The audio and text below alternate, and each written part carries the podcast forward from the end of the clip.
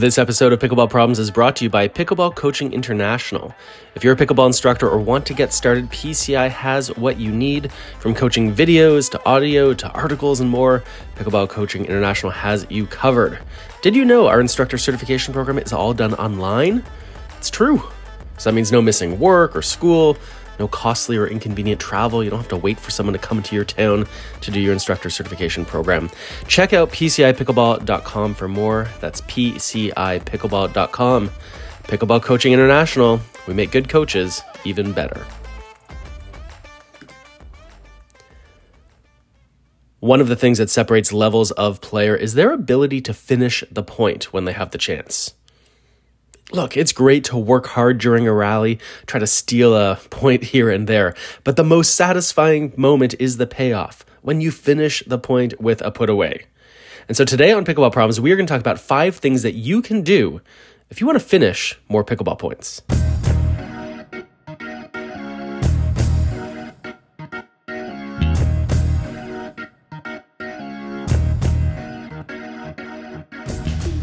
Welcome to Pickleball Problems. I'm your host, Mark Renneson. today we are talking about five things you can do to finish more pickleball points. And finish by finish more pickleball points, I mean do it in the good way, where you come out on top, where you win the rally, win that point, whatever it might be. Five things you can do. Let's get to it. Number one, aim for the sitting duck. Look, when you are looking to close out a point, it is important that you know which of your opponents is more vulnerable. Let's imagine, for example, you're driving your third shot, right? Your team is serving, you're driving your third shot. Maybe you're on the right hand side of the court, you're a righty, the ball comes out sort of toward your sideline. And so you're just inside the baseline when you hit this ball. Both of your opponents, of course, they are at the net, right? They've returned serve, they're both at the net getting ready for you to hit that ball to them. Well, the person who is cross court from you, the diagonal person, they're going to be farther away than the down the line opponent. Paging Pythagoras here right? So, all things being equal, the cross court is going to be farther away than the down the line. And so that means when you're getting ready to decide or to drive your ball, like which direction you're going to hit it, all things being equal, you should hit down the line. Remember, the whole point of hitting a drive is to take away your opponent's reaction time, right? You're hitting fast, so they have less time to react. So, why would you go cross court? Giving them more time to react. Well, I mean, you might go cross court if the cross court person is the one you're really picking on, but that's what I mean by all things being equal. If you don't really care which of your two opponents you hit the ball toward, you should hit to the person who's closer. And in this case, the third shot drive scenario, it's going to be that down the line person. That's where you should hit it. Now, the sitting duck principle applies to volleys as well. It's not just when you're hitting third shot drives. Let's imagine this. All four players, they're up at the net in a dinking rally.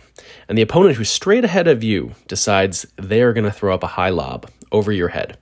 And so they put up that lob. And as you go back quickly to take that ball out of the air as a smash, well, if both your opponents hold their position at the line, just like a second ago, that down the line person is going to be the sitting duck, right? They're going to be closer than the cross court person. But let's imagine they don't hold their position at the line. Let's imagine when that person straight ahead of you puts up that lob, they realize you're likely to smash it. And so they retreat a bit. They move back to three quarter court, what we often call the transition zone. So now the cross court person's right at the line. The down the line person is back at three quarter court. Well, now the cross court person is the sitting duck. They're the one that's most vulnerable to your smash because they are now closer. So, again, all things being equal, when you're trying to finish a point with speed, you should aim at the person who is closer to you because they are going to have less time to prepare for the ball. So, enough of this. If you got them back, keep them back stuff.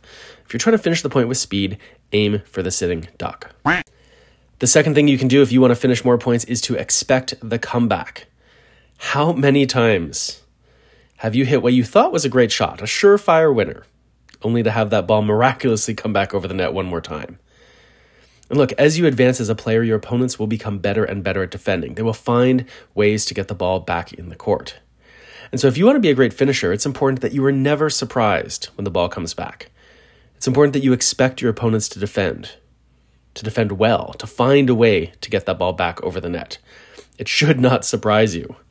So, it's important that you work on staying focused all the way until you see that you've actually won the rally, either because your opponents hit the net or the ball bounces twice or whatever it might be good players expect the ball to come back from their opponents. They are not surprised. And so sometimes you got to do this like one two combination, which we'll talk about in a minute. But the main thing here is sort of like an attitudinal adjustment. is that every time you hit that ball, even if you think it's a put away, you should expect the ball to come back. Hey there, it's Mark. Pickleball Problems is brought to you by Selkirk TV.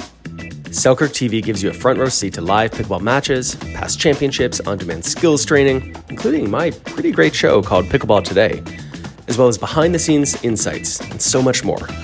Available in the App Store and on Google Play, Selkirk TV is the perfect app for any pickleball fan. Download the app today for free get started watching pickleball's very best online content. Selkirk TV. Today on Pickleball Problems, we are talking about different things you can do to finish more points. We've already talked about the importance of aiming for the sitting duck and expecting the ball to come back. A third thing you can do if you want to finish more points is to develop a good ability to disguise the kind of shot you're going to hit. So, look, while it's great to have pinpoint accuracy or a cannon for an overhead smash, many points are won and lost because of great disguise. Now, this might be an offensive lob that looked like it was going to be a dink or maybe a surprise misdirect that you send that handcuffs the volleyer. Could be a quick speed up, a flick at the opponent's body, whatever. There's lots of examples of when you might hit a shot that disguise becomes a factor. So let's talk for a second about some things you can do in order to have better disguise on these shots. The first is that you better have the same setup. So let's take two sort of examples. Let's say a dink versus an offensive lob. That was the example I gave a second ago. Okay, dink versus offensive lob. If I'm taking a picture of you, or better, if I'm taking a video of you and I freeze it just before you make contact with the ball, and I have these two pictures side by side, you hitting a dink or you hitting a lob, what I should see, if you're good at disguising that is, is those two pictures should look identical. How you set up your body should be the same between the dink and the offensive lob. How you prepare your paddle, the grip you use, everything about these two setups, how you're preparing, it should be impossible for me to distinguish which one of these two photos is you getting ready to hit a lob, you getting ready to hit a dink. This is also true in other situations. Let's say it's a dink or a flick, right? You're going to speed it up right at their chest. Again, we shouldn't see a difference in how you prepare your body or how you prepare your paddle, right? If you're trying to play a misdirect, if you're trying to volley down the line instead of cross court, again, we don't want to see these giveaways happen before. Okay, so that's going to be important that you have the same setup each time. Another important element for developing disguise is um, being able to look one direction but hit another. So, strong players are going to look for different cues to figure out where you're going to hit the ball. And one of those cues sometimes can be where you're looking, right? Sometimes we have the tendency just to look up at the last second toward our target. And so, the really strong players, they're able to sometimes even fake you out. They look one way and hit the other.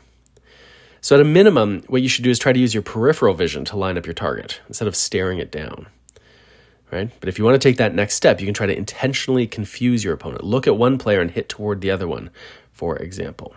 Either way, developing disguise is going to be a really important aspect of finishing more points.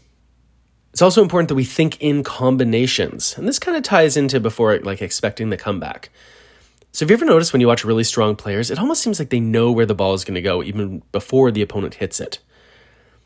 And that's largely because they understand that there are certain patterns of play where hitting one shot tends to lead to a specific response from the other team. So, for example, if you flick the ball at your opponent's backhand, that might lead to a counterattack if the person's sitting on that backhand. Thinking here of like Anna Leigh Waters or Lucy Kovalova, so good at sitting on that backhand. It's like they're expecting the attack to come and they are ready to counter it.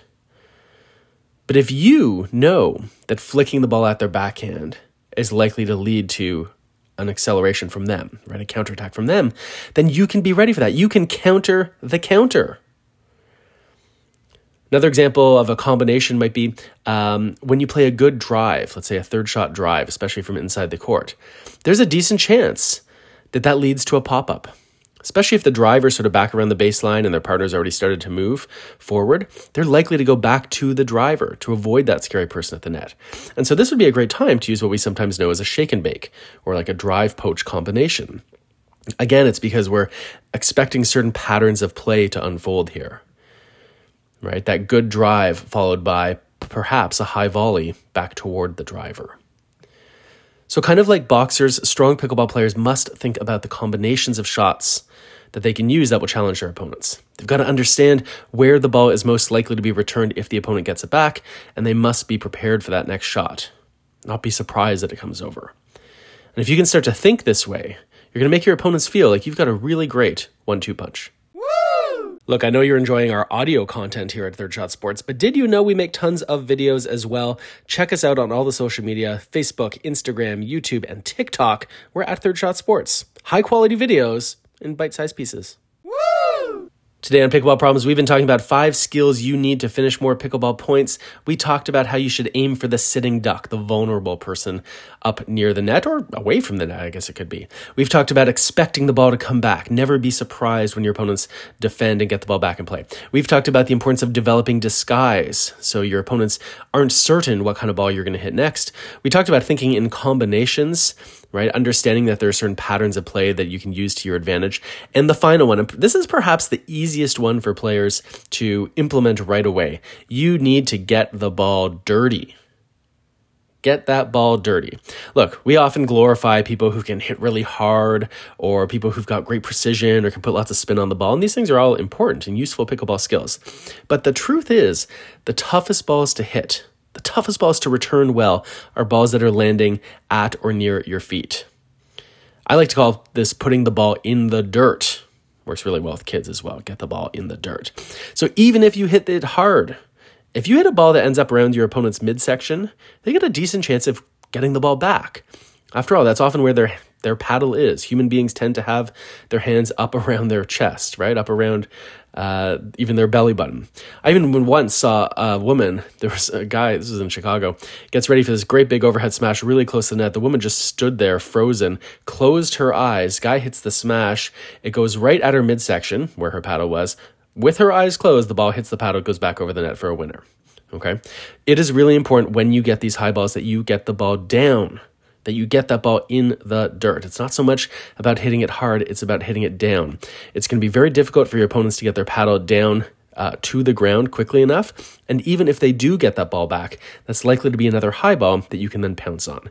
So when you get that high ball, don't think so much about hitting hard, think about getting it in the dirt.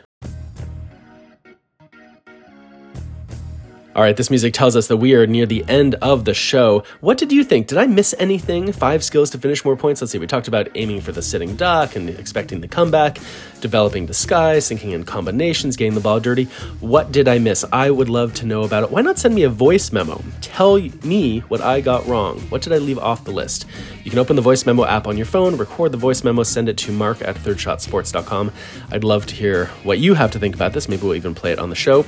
And if you have a pickleball problem you'd like me to answer, send that as a voice memo too. Let me know. What are you struggling with out there? Open a voice memo, take it, record it, send it to me, mark at thirdshotsports.com. In the meantime, I'm glad you listened to us today. Thanks to our good friends at Selkirk Sport for making this possible. Check out Pickleball Coaching International if you're a pickleball instructor or thinking about going that route. There's been a lot of love for PCI lately, uh, both our level one and level two programs. So check it out, PCIPickleball.com. And until next time, I'm Mark Renneson. Thanks for listening.